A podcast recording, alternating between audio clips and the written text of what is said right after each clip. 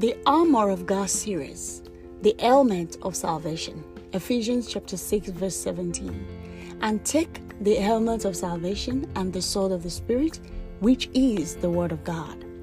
The helmet is a crucial piece of a soldier's armor. It protects the head and, more importantly, the brain from injury. In battle, a soldier will be at a severe disadvantage without a helmet. In Roman times, the enemy would first attack a, a soldier's head. Because the brain controls decision making and reaction time, they could gain an advantage if they were able to injure the soldier's head and cause them to enter a state of confusion. You see, the devil operates similarly in a believer's life. If one is confused or feels unstable in their relationship with God, then such a person is more vulnerable to the devil's attacks. If the enemy can succeed in making you doubt your salvation, he knows you cannot exercise your authority as a son. He's won the battle against your soul. What is then the helmet of salvation? The helmet of salvation is the assurance of our salvation. Romans 8:16 tells us the Spirit himself bears witness with our spirit that we are children of God. Let's go to the beginning the conversation between the serpent and Eve in Genesis. This is the oldest trick in the enemy's book to make you doubt God, to make you doubt your salvation, to make you doubt the Word of God and His faithfulness towards you. Verse 1 of Genesis 3 says, Now the serpent was more cunning than any beast of the field which the Lord God had made. And he said to the woman, As God indeed said, you shall not eat of every tree of the garden. Hmm, that was the blow the devil needed. Right to the head. To make Eve question the love of God to her, for her. To make her question God's word. And we saw the effect of that blow that he dealt on Eve. Verse 6 of Genesis 3 tells us So when the woman saw that the tree was good for food, that it was pleasant to the eyes and a tree desirable to make one wise, she took of its fruit and ate. Eve began to wonder and to examine the subject matter. You see, doubt crept in and man fell.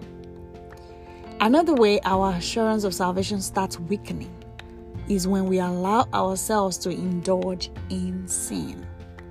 The lust of the flesh, the lust of the eyes, and the pride of life.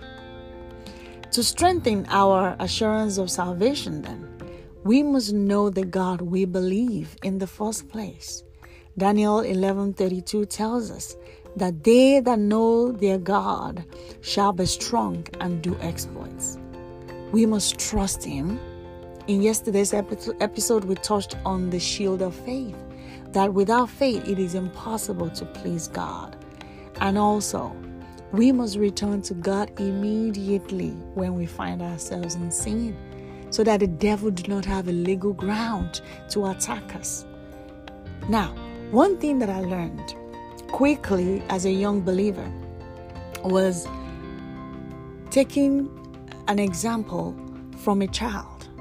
When a little child falls, for example, after a, the mom or the dad says to stop jumping on the bed, when they fall, they don't cry and run away from the parent. No, they run to the parent. So, also, I learned early in my faith journey that there will be occasions that I might stumble on the way. I must remember, I, I must run back to God always and not away from Him. So, God's arms are ever open. Do not allow the devil to hold you you know, in captivity, using the sins to blackmail you. you know, you must run to God in repentance. God is ever ready to receive you. The assurance of your salvation. Let us pray. Dear Heavenly Father, thank you for the salvation of our souls. Thank you for giving your Holy Spirit who bears witness in our heart that we are your children. Daddy, I pray that you help us today to know you more always and to trust you beyond any form of doubt. In Jesus' mighty name, we have prayed. Amen, amen, and amen.